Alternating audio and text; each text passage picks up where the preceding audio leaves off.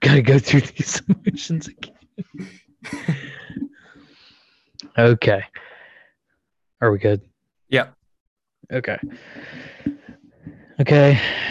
Great American Dynasty podcast, episode seven. Um, a little bit somber, somber mood coming into this. A Little upset, actually majorly upset.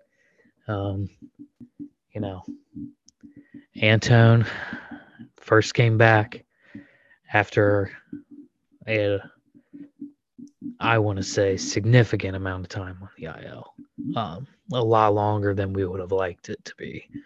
Um, you know, we were really, at least from a fan's perspective, I was really hoping that right forearm strain meant tightness that just needed rest and then would be fine.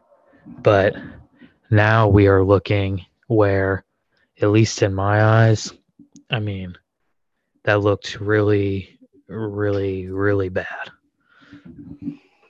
Yeah, um especially when he tried to push through it. Um you you could tell he was in some serious pain. Um it it's so deflating. Just five pitches in, the coming back from however long it was. It it's so just deflating because he's such a cornerstone in that bullpen for us. Um, you know, and and up to that point in the game, I mean, we were playing so well. I mean, we had a four to one lead um, going into the bottom of the seventh. Um, obviously, um, Lorenzen came in, struggled. Um, you know, we kind of get out of that, and then Antone comes in, and it's just. I, I really can't put into words just how how disappointing it is just to lose someone of that caliber at this point in the season you know probably for good. And then you know maybe even further down the line because who knows how long this is going to take now you know?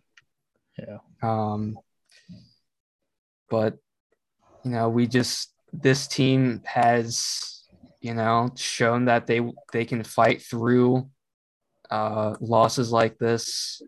Um so on on the brighter side maybe they continue the fight and you know that i think that's you know the sort of magic that is being in the position that we are right now being a game up on the wild card and you know being only you know eight eight games back of the division Yeah. Um, you know, just super that injury just super deflating because um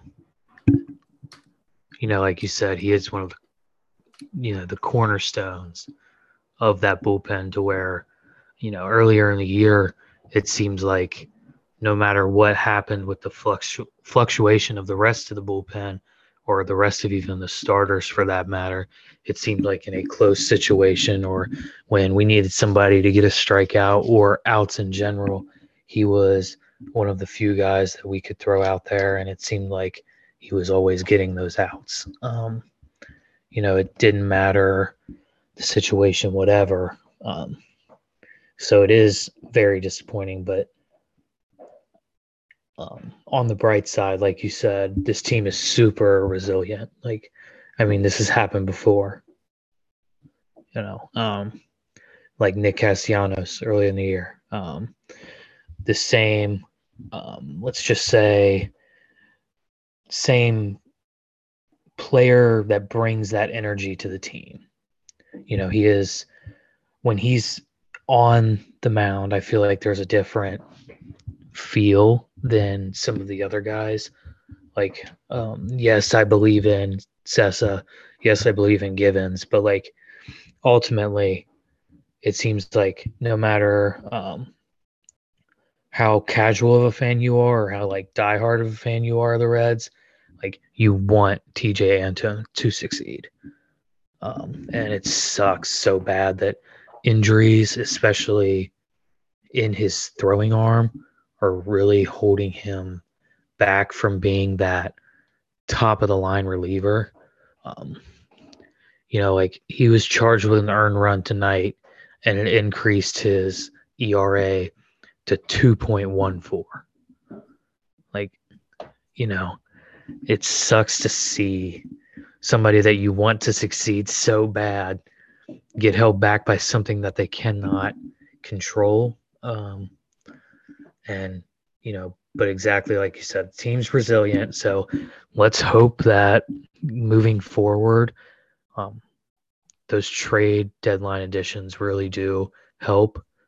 Um, you know, and especially like we we brought up earlier, you know, you're looking at this bullpen from uh, you know last month, literally a month ago, and now you're looking at it now, and you're like completely different.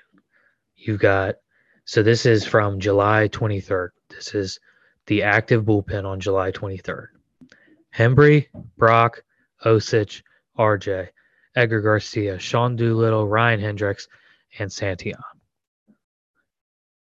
Just a little preview. Two of those names are the same in our current bullpen.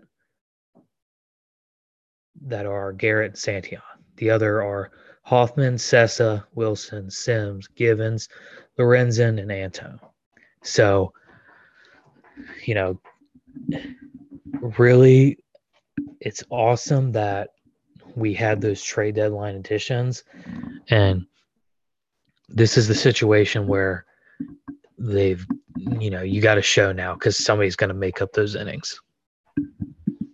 Absolutely. Those, those, those acquisitions really come in handy now. Um, I mean, because who the hell even are some of those guys uh, on that first list? You know, um, obviously, Hembree, Brach, Osich had some pretty solid contributions. Uh, while you know guys like Antone's, guys like Antone Sims, Lorenzen were out, but it it really is you know just a testament to how much uh, this this team can take and sort of keep moving forward. Um, so you know, just got we just got to adjust again. You know, we've adjusted all year. Um, it's just another one of those things where it's a gut punch, but you got to get back up and you got to keep moving forward in this playoff race. Yeah, exactly. Um, you know, at the end of the day, sucks. We lost one game, but it really feels like we lost two or three. But at the end of the day, you still look at the standings and LA still has a three nothing lead in the top of the eighth inning against San Diego, and we could still be in a playoff spot, the sole holder of that second playoff spot come the end of tonight. Um, so, just like you said, at the end of the day, you just got to get back up and do it again.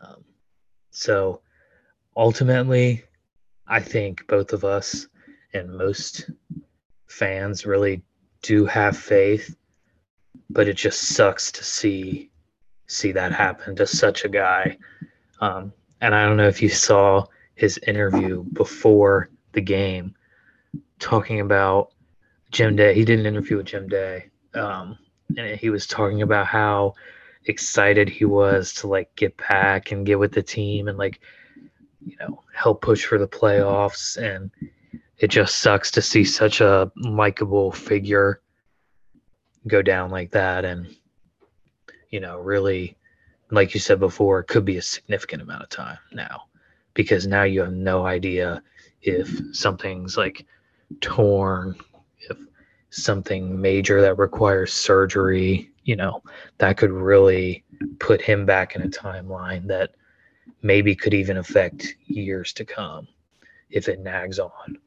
Um, but like you said, still in a playoff race, still got two games against the Brewers. So the series is not completely thrown in the trash whatsoever. Like one game happened, we lost, whatever. And like we kind of said before, I don't think that they we played bad whatsoever. Um, yeah, you would you'd really like the bullpen not to give up those runs, but for what it's worth, if for what it's worth, I think the Brewers just hit the ball when they needed to. And that sucks to say because we lost, but sometimes things just go their way and they don't go ours. Right. And uh I mean anytime you make Corbin Burnes look human, I mean there there's a positive to take out of that. Um, you know, had bases loaded in the fourth, got three runs out of it. Um got another run in the sixth, but yeah, when the when the bullpen kind of took over, um, you know, Lorenzen just kind of he got out of the sixth, but um, you could you can make an argument maybe he shouldn't have been out there for the seventh. I don't know, but um, it's really tough. Um, it's really tough to tell, but overall, um, and then that Kolten Wong uh, home run in the eighth, just absolutely deflating. When you were down only by one run. Now, let, us go ahead and just start the Kolten Wong disrespecter club right now. I hate I hate Kolten Wong. yeah, he's uh there's certain guys and maybe this is just um, some bias in in us, but I think everybody can agree there are certain guys that just kill the Reds. I mean, they just absolutely kill the Reds. And yeah, like the one example that at least I will always go back to is like Pujols was always a great, great hitter. That's like not a um, like a debate when he was in his prime. You know, all those years with the Cardinals, like he was easily best hitter, if not top two, three, four in baseball. But I mean, he was hitting like 500 against us. He was hitting a home run every, it seemed like two or three at bats. And you know, an, another guy that I I'll cry until the cows come home. Ian Happ always kills the Reds. Uh, Schwarber was that way too. Killed the Reds. Ian Happ isn't hitting above 200 this year. And somehow he, he comes alive. I just don't get it. Um, you know, and again, maybe that's just the bias, but at the end of the day, for me at least, I there will always be that guys that I just cannot stand. And Kolten Wong has been added to the list officially. Um, maybe even uh, Eduardo Escobar earlier in the year and it seemed like he was, you know, he got traded at the deadline for a reason. He was playing really well, but I mean, it seemed like when you look at the box score after every uh, every game the Reds played the Diamondbacks, it seemed like he was two for four, three for four every game. Jackie Bradley Jr. for some reason, even though he's batting 174. I mean, that you could probably look it up right now. He's probably batting about 300 against the Reds. That's I mean, just so crazy that that happens. And you know, it's it's another thing of like it will never change. There's always guys that are going to hit better, pitch better, just play better in general in certain certain ballparks, but good Lord, he is killing us. So, moving on then, we have MLB announced in 2022. The Reds are playing the Cubs at the Field of Dreams in Iowa. Um, you know, I want to go so very badly. Uh, I know tickets will be very, very, very expensive, um, especially based on this year's ticket prices, but and how like how well that did, how well that was received, they can only go up. But I mean, that's just awesome to hear as Reds fan. Oh yeah, absolutely. Um, especially when you think about you know the impact that it had uh, on the ratings for uh, the White Sox and the Yankees and the exposure that it gave both teams. You know, even though those are big market teams, um, they saw a pretty big uh, impact in terms of you know national exposure and um, just overall a, a, pretty big ratings boost uh, as well. And there's something to be said about you know playing on a big stage and that sort of you know upping your mentality in terms of you know just performance in general. Um, so, you know, it, it's it's pretty big, um, especially for us. You know, uh, not a big market team um, against you know the Cubs, who are in a big market, yes, but uh, not looking so hot for them right now. Um, so hopefully, you know, we can we can pick up a win there uh, for next year. But um, yeah, overall, j- just a really, really big um, impact uh, on next year and something really to look forward to. Yeah, you know, uh, I just can't wait to see the Reds play on Fox prime time. You know, everybody's watching. Put our best product out there. And think if we get this whole team back and it's as electric as it is this year, next year in that game, and just like you said, the Cubs are not sitting in a good spot right now. Um, you know, they've got they've got guys coming up from the minor leagues that nobody's ever heard of in their life, and they are at that point in the rebuild process where it's the first step.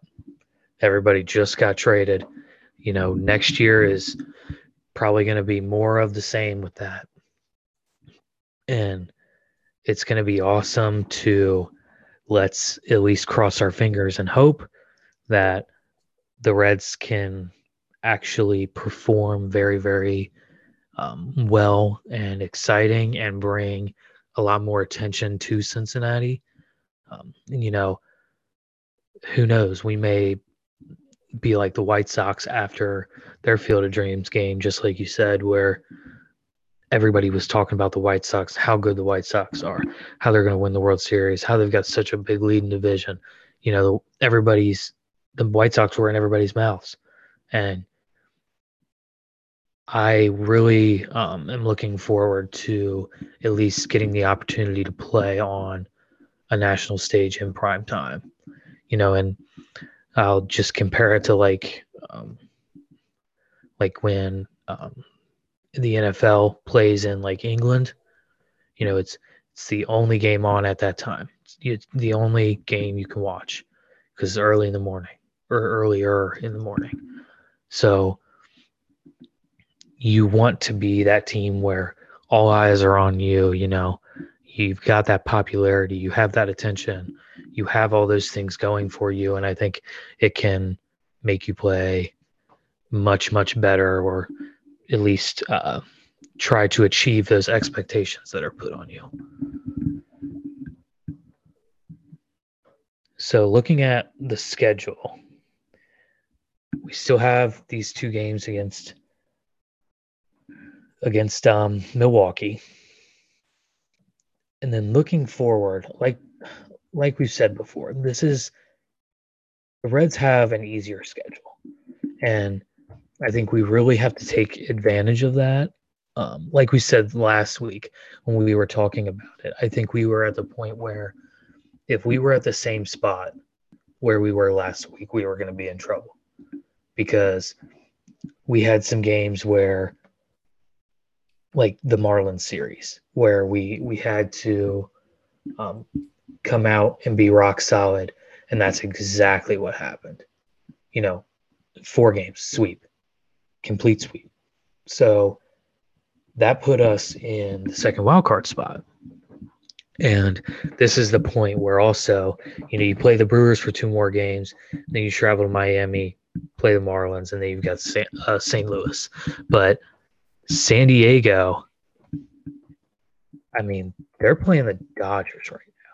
They're playing easily top two team in baseball right now. So at this point, I really am.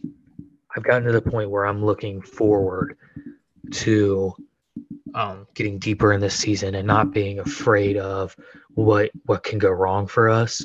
Um, you know, Antone goes down, yeah, sucks, but ultimately we are still in this race and we're in a really good spot because the Dodgers are now up five to nothing. So it seems like let's say let's just count that as a as a win for the Dodgers. We're still the sole holder of that second wild card spot. And if you can play average baseball coming down the stretch, I think San Diego has such a tough schedule that they need to be great to win that second wild card spot now because they do have to play LA and then they do have to play um, uh, the Angels and then the Diamondbacks. But then you're going back again to a series against Houston and then you're finishing off the season in LA again. So those last um, in between the Houston and final Dodger series, they play Anaheim for two games. But in your last eight games, you're facing two two teams. One of them's got almost 80 wins right now. So I really think that we have we're in, we put ourselves in a really good spot because now we can get to the point where I mean Moustakas is out of his slump at least uh, for the time being. Um, you know, he was on an O for 26 streak, and it, it really showed.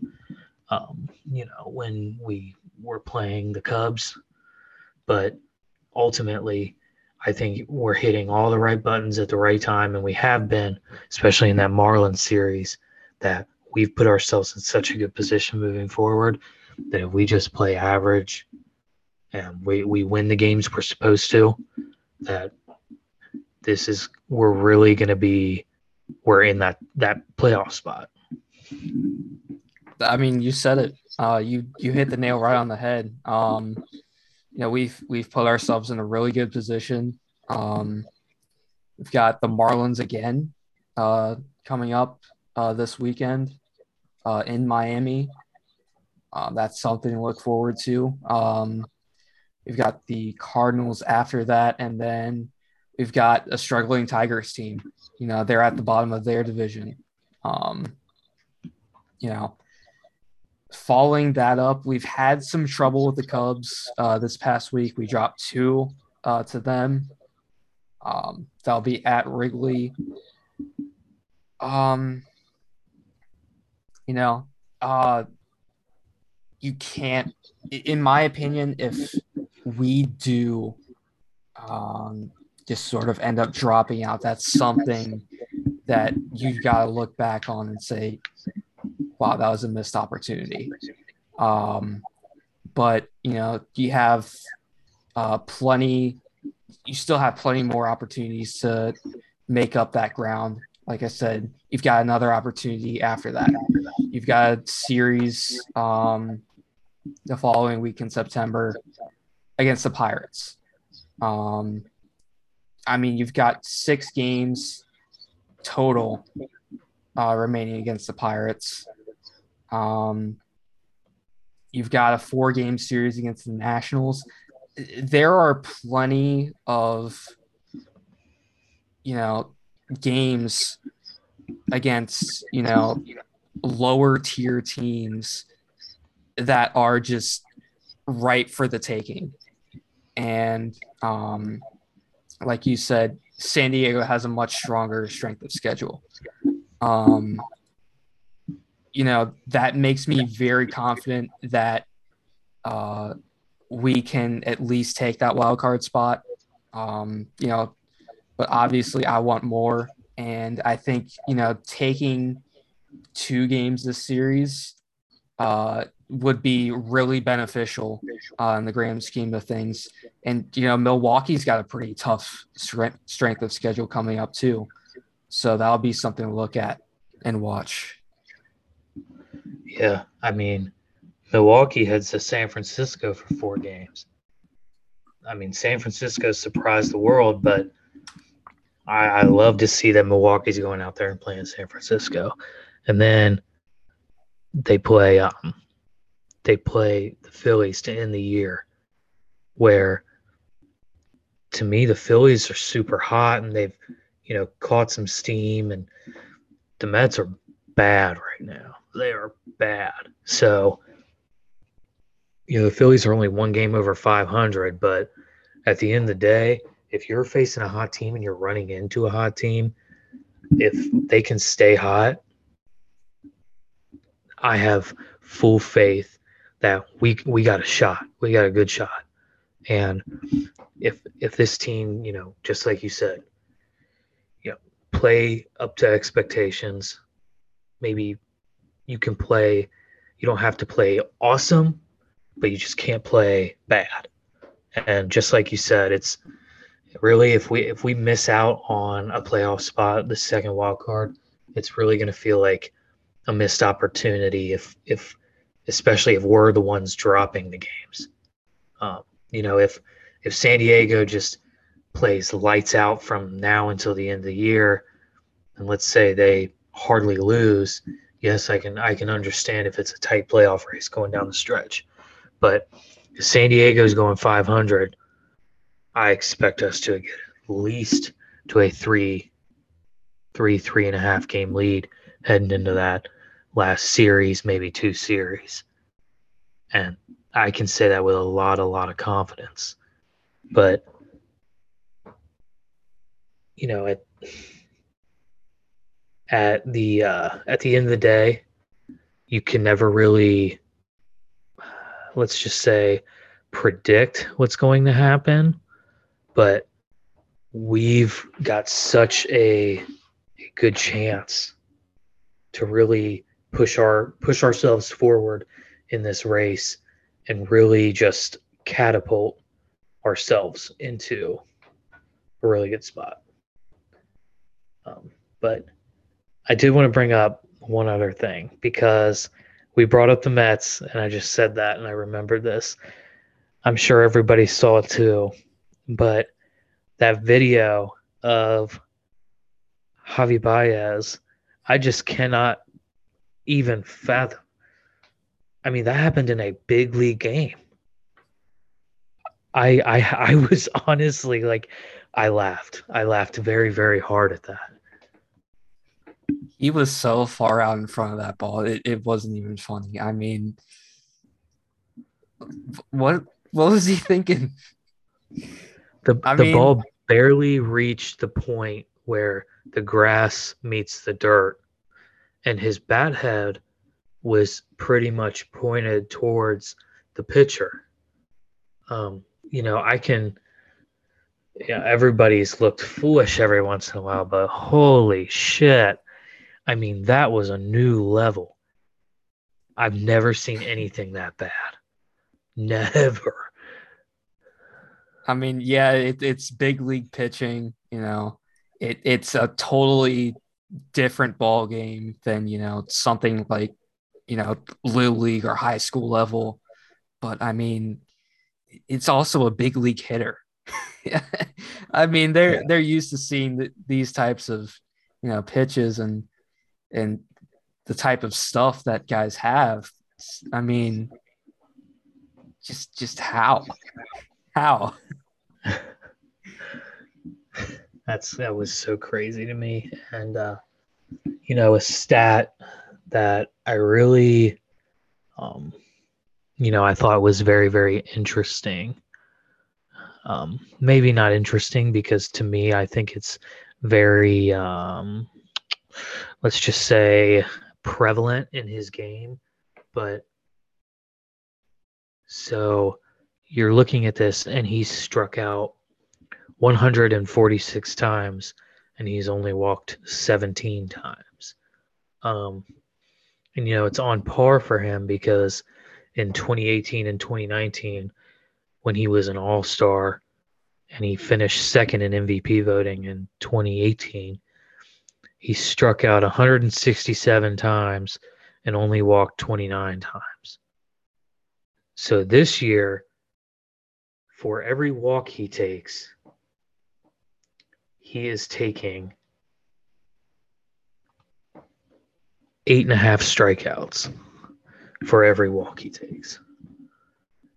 If um if you needed a explanation on that stat, that's horrendous. I mean, that's easily worst in the league for guys that play on a regular basis. Um, I don't even know if Adam Dunn was that bad. Adam Dunn struck out a lot, but at least he walked. Uh, I mean, even same could be said for Jay Bruce sometimes. Like, yeah, he fair share of strikeouts, but at least he got on base and walked. We we harp on it so much, but I mean, it goes back to that example you always bring up of you know, Fernando Tatis, you know, he makes so many errors in the field, but you don't see him striking out 150 times a year. Um, and you know, Javy Baez is really an overrated defender too. So it how is this guy still in the league? I mean, yeah, yeah he occasionally I mean, uh, runs into one, but it, it's just why why does this guy want the money that he's asking for this offseason? I mean, it, it's so insane to me how one guy can be so full of himself and it, it, it's it's confusing. I, I have yeah. no other word for it. Yeah, and I just um I mean I just don't I again, the example that um, you brought up that we've been saying for quite some time, like I feel like you have to be like, if you're in the big leagues, like you do one thing amazing, like you do something super super well, like you can hit well, you can put the ball in play well, you can run the bases well, you can throw well, like field well, whatever. I just don't see anything that Javy Baez really does like well you know, and to the point of, yeah, he'll hit one over the fence, but is he really helping your team? And the Mets went out and got this guy at the deadline. They had, I mean, I just, he's not an upgrade for me. When you're looking at that team, I think he makes that team worse before he makes that team better. And you're already in a crowded infield. You had um, had to move McNeil to the outfield tonight. I think McNeil's twice the player Javy Baez is, you know, and you when you've got to move him the outfield, Dom Smith's on the bench now, and yeah, he's struggling, but true form, just like him and Conforto, they're really, really, really good hitters. So when you're taking really good hitters out of a lineup and inserting them for a guy that you know will strike out a bunch, I just don't see it. Um, say what you want, and I will always dislike Baez for some of the things that have happened in the past where I feel like he shows emotion and that's fine. And then someone else shows emotion, and he gets very, very um, butthurt about it. But I really just think that it didn't matter what team he went to. I think he made that team worse than he does better, especially when you're you're moving around Jeff McNeil and taking out Dom Smith. Like that just cannot happen. Dom Smith's struggling, but is he really like worse than Javy Baez right now? I mean, and, and, and to that to that point you made earlier, um, you know, of you know major leaguers, you know, they do one thing well. You know, at least Javy Baez has you know those no look tags going for him. You know, see where that that's getting them right now. I mean, I just to me, I just I don't get it. I, I really it's and I want somebody to eh, explain to me because this year he made $11.6 million. I am just, I just don't get it, you know. Um, even this year, like as much as Suarez has struggled, I'm still taking Suarez over Javy. I mean, I, to me, Suarez kind of filled holes when we needed. And yeah, he wasn't that good. Yeah, it didn't work out. But at the end of the day, he moved around when we needed him to.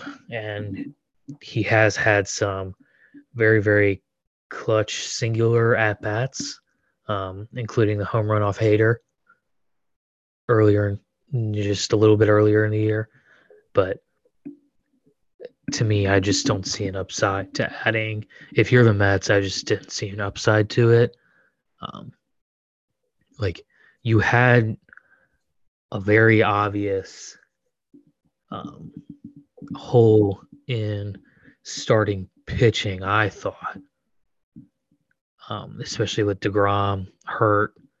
You know, you've got all these guys that are hurt, but that would, to me, it's like the equivalent if they tried to move India to the outfield to replace to replace him with Baez. It just doesn't make sense.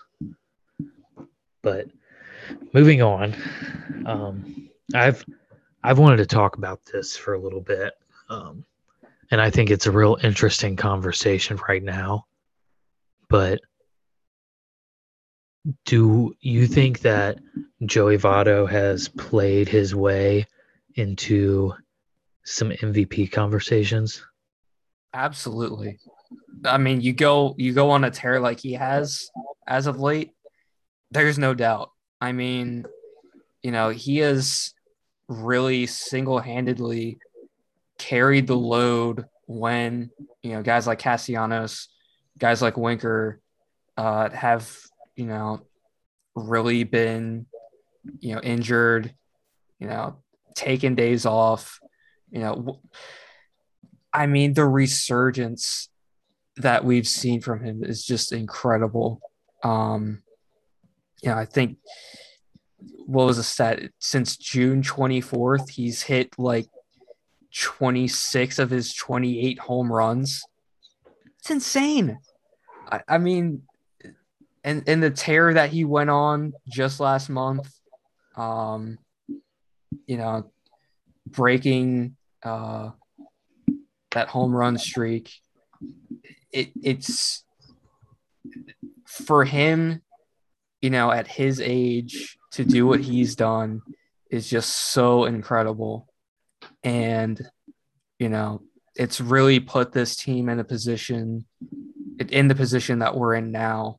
Um, in a position to win, in a position to take that second wild card spot. And what was a really favored San Diego team, um, and you know, a spot to where we can catch up to this really good Brewers team, and um, really, at the end of the day, I believe that he is he he has just forced his way uh, into that conversation of uh, most valuable player. Yeah. Um.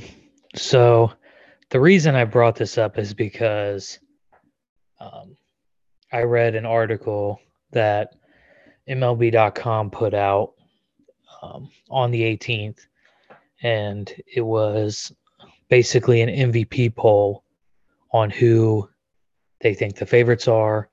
And for the NL, um, Tatis is number one, which I don't think is really surprising because, I mean, he leads the National League in home runs and steals, and he leads the majors in slugging and OPS while spending time on the IL, while moving to right field. And, you know, playing there with the addition of Adam Frazier, and you've got Cronenworth in there. So he's shown that flexibility to where, yeah, he's not that all star and defender out there, and he's he's never gonna be this like guy that never makes an error. Like he's he's going to make errors, but he's also super athletic and hits all those home runs and barely strikes out and maybe not barely, but you know what I mean. The home runs make up for it. And you know, he's his OPS is over a thousand.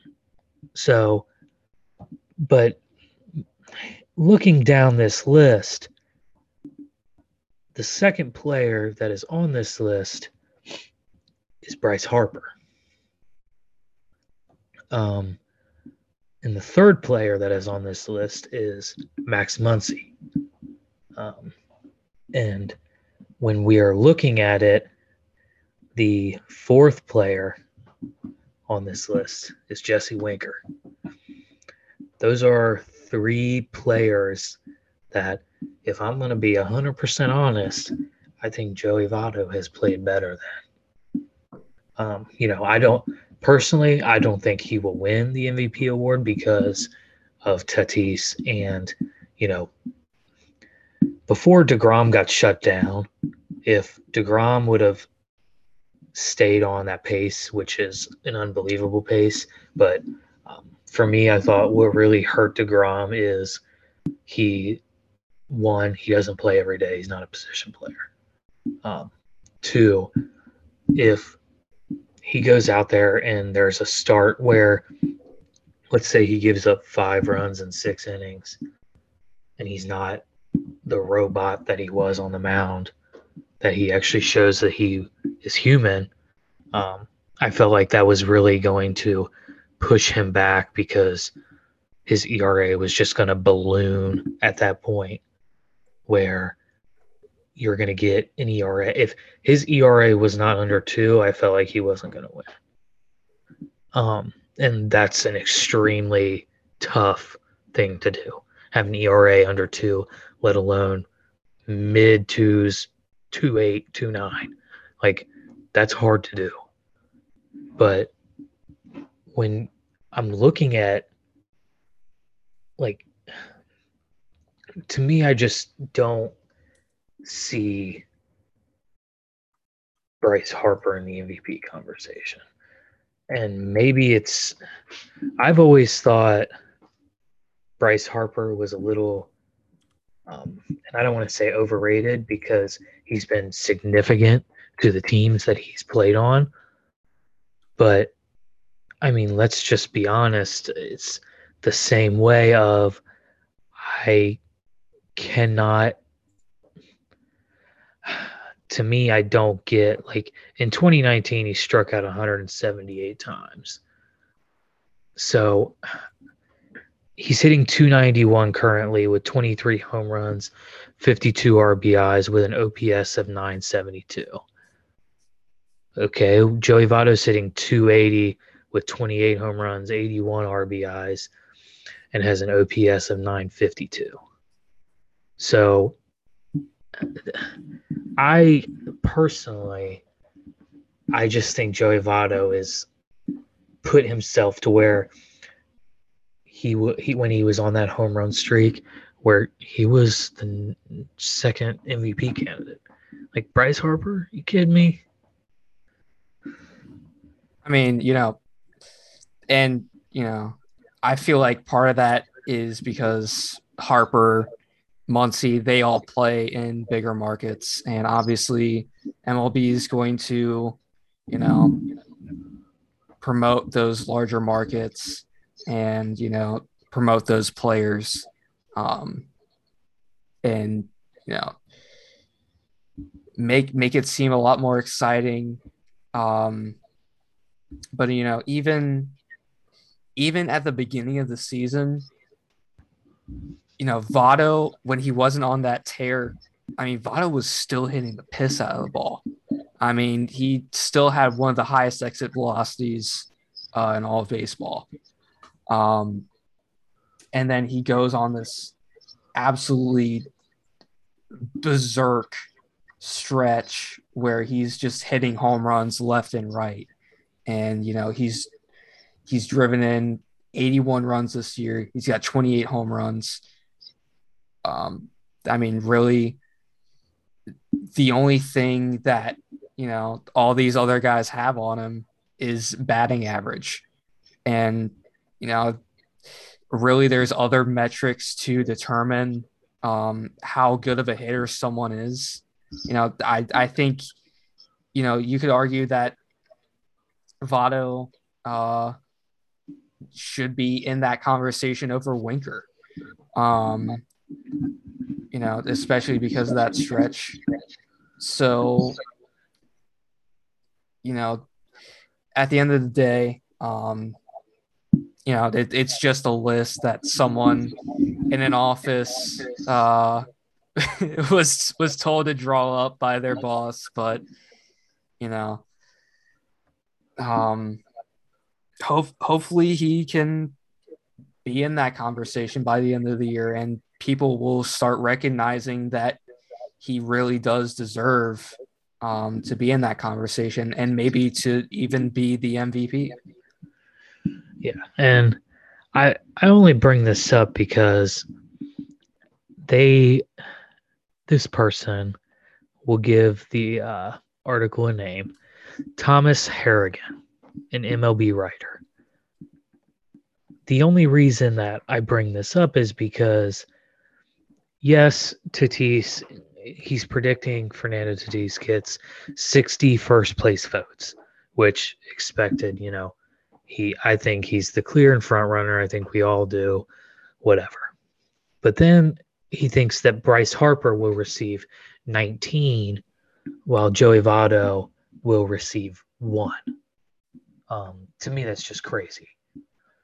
If if you if you would say like 10 and 10 or like 12 and 8 or like 11 and 9 i'm not to be like okay they're close like it's not that really huge of a deal because you're fighting for second instead of third. You know, it's not a huge deal, but to be 19 to 1, that's just not not right. Um, and who would have thought at the beginning of the year we'd be talking about Joey Votto MVP Joey Votto. Um, could have said he could have won it in 2017 and Obviously, he won it in 2010, but I think it's a really interesting discussion to say who exactly has been more valuable to their team. Um, and to me, it's just clearing away Joey Votto. I mean, Rhys Hoskins was on a tear for a while. Brad Miller was even on a tear for a while. They've got JT Realmuto. They've got a really good pitching staff and Zack Wheeler, um, who's also on this list. But you know, they and they've got Winker with three first place votes on here. I think he's got zero at this point because he is on the IL and he's not playing. And um, they've got Nick Castellanos with zero first place for the same reason.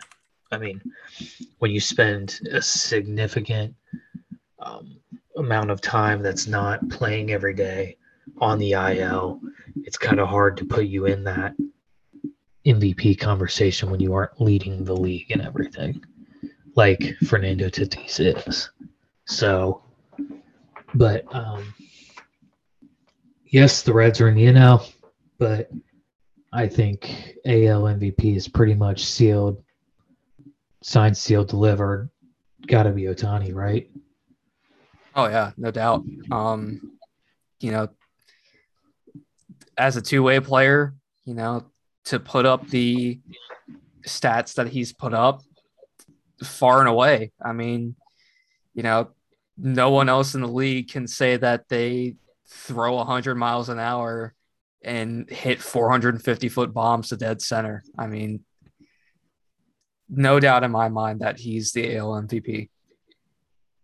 I mean, they've got him with 91 out of 101 first place votes. And honestly, I think it's probably more than that. It should be 100 out of 100.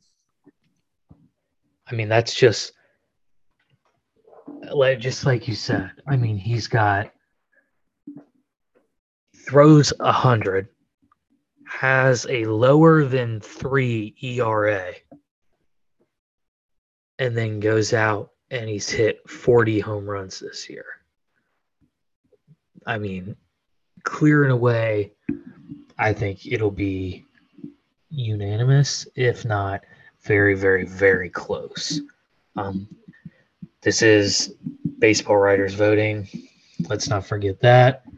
So there may be a little uh, bias that shows towards certain individuals, but to me, it's just not even a question.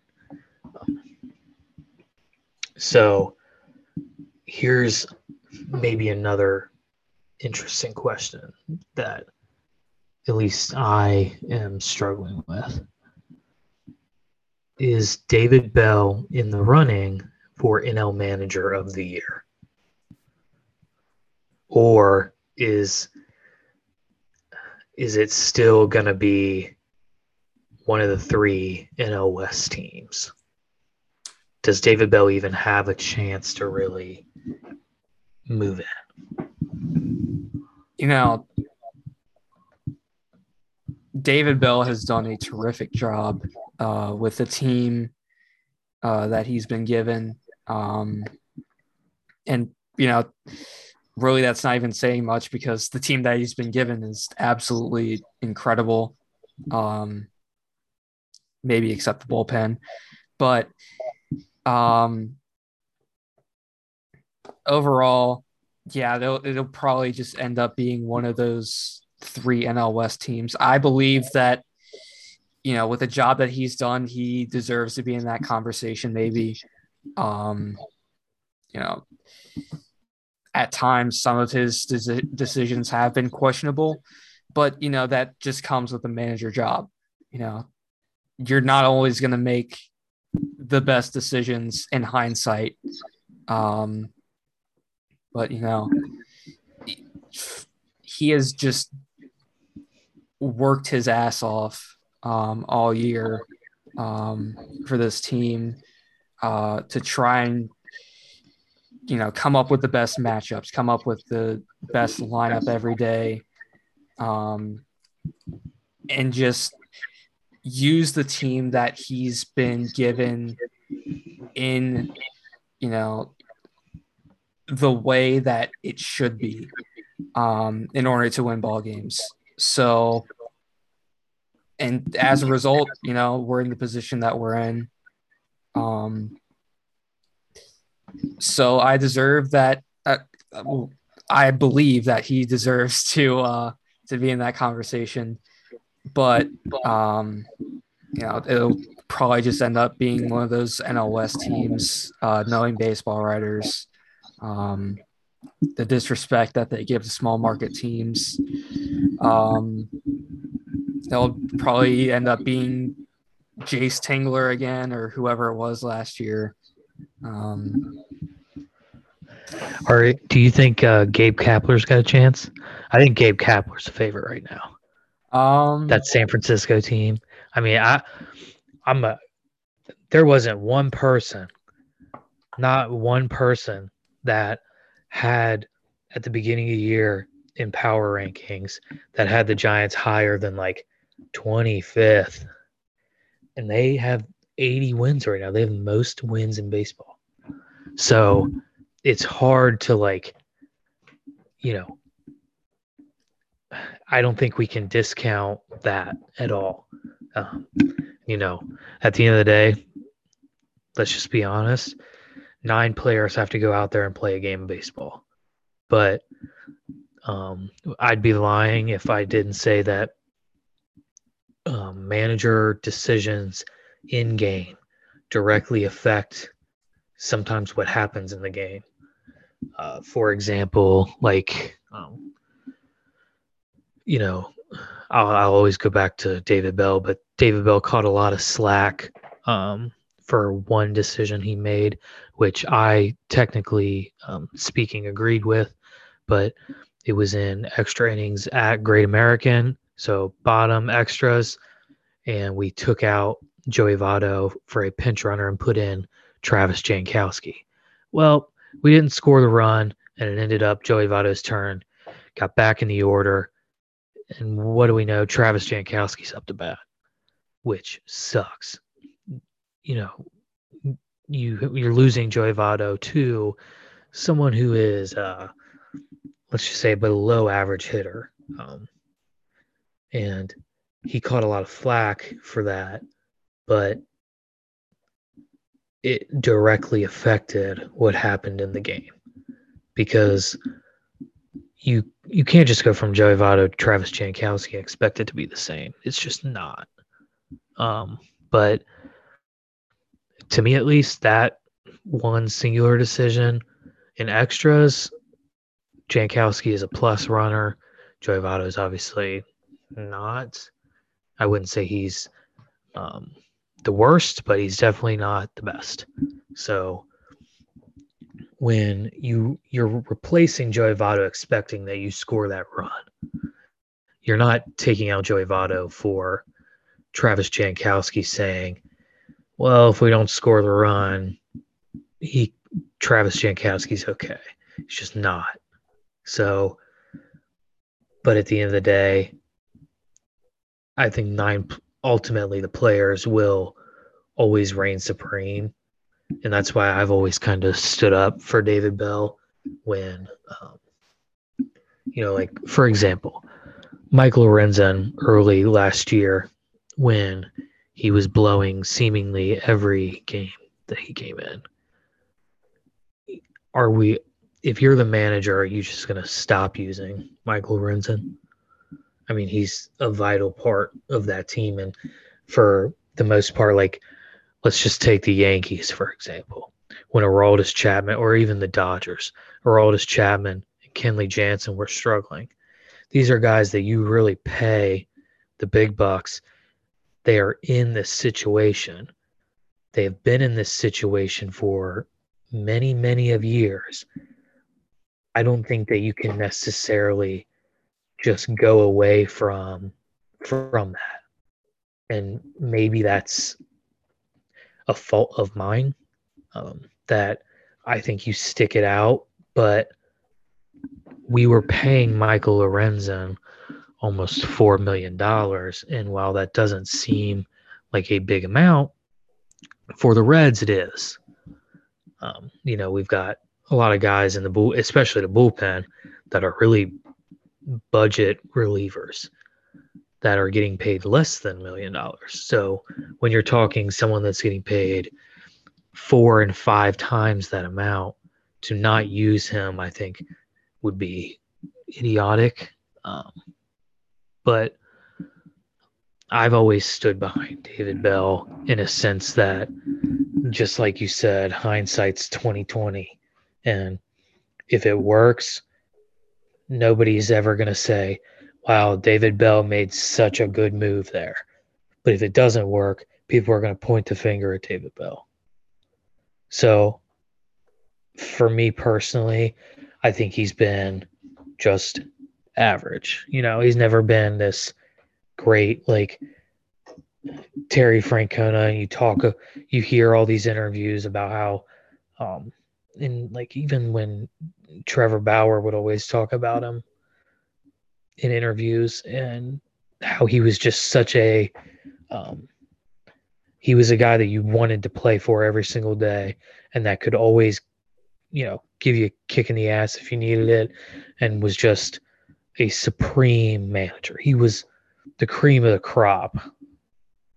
But he's not bad. Like he knows he's he has to know what turns guys on and what turns guys off. And I will always again go back to this example of when David Bell sat Joey Votto for those three games and then he went off for the rest of the year. So, you know, maybe again, fault of mine, but I'm never going to sit there and point a finger at a manager. Um, you know, if he, if a blatantly bad decision like Kevin Cash in the World Series, where you've got Blake Snell on the mound that is, you know, in a groove and, you know, one run scores and you take him out. But at the end of the day, like if if you're making decisions that are in line with the game plan that you put out every single day, I'm never gonna fault for guys that just don't deliver, like maybe Amir Garrett earlier in the year, or Michael Lorenzen last year, or Suarez this year. Um, and obviously, he's changed it up a little bit because Moustakas is back and Jonathan India has been playing so well. But to me personally, I will.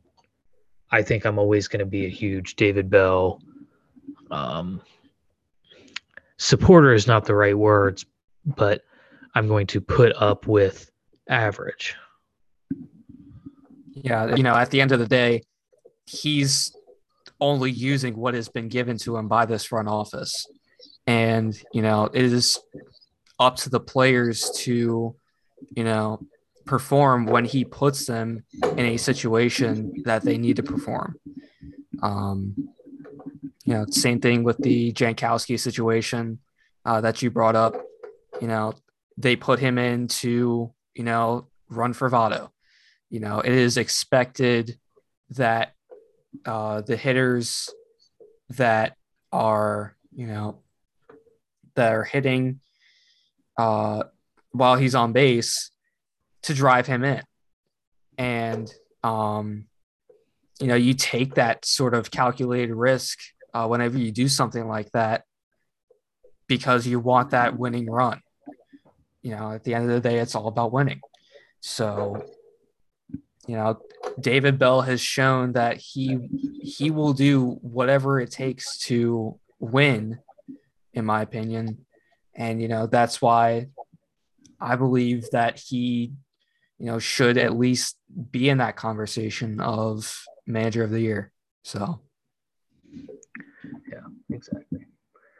Okay, I think that is all we have for episode seven.